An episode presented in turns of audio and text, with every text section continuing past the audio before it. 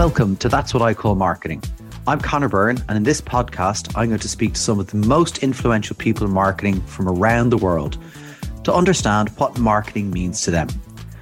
They each have a unique story to tell and perspective to share. From how they landed their jobs in marketing, we hear about meeting David Ogilvy on his castle lawn, to an ad about boxer shorts being the inspiration for a career in marketing. In these deep conversations, I get to uncover the beliefs these marketing greats hold, some strongly and some not so strongly. We talk about mistakes they've made and how they learned from them, and they each share some brilliant advice for all of us in our marketing careers. I hope that you enjoy hearing from these inspiring marketing leaders and that you get as enthused about this great industry we are in as I have after each episode. Thanks for checking out That's What I Call Marketing. I hope you enjoy listening.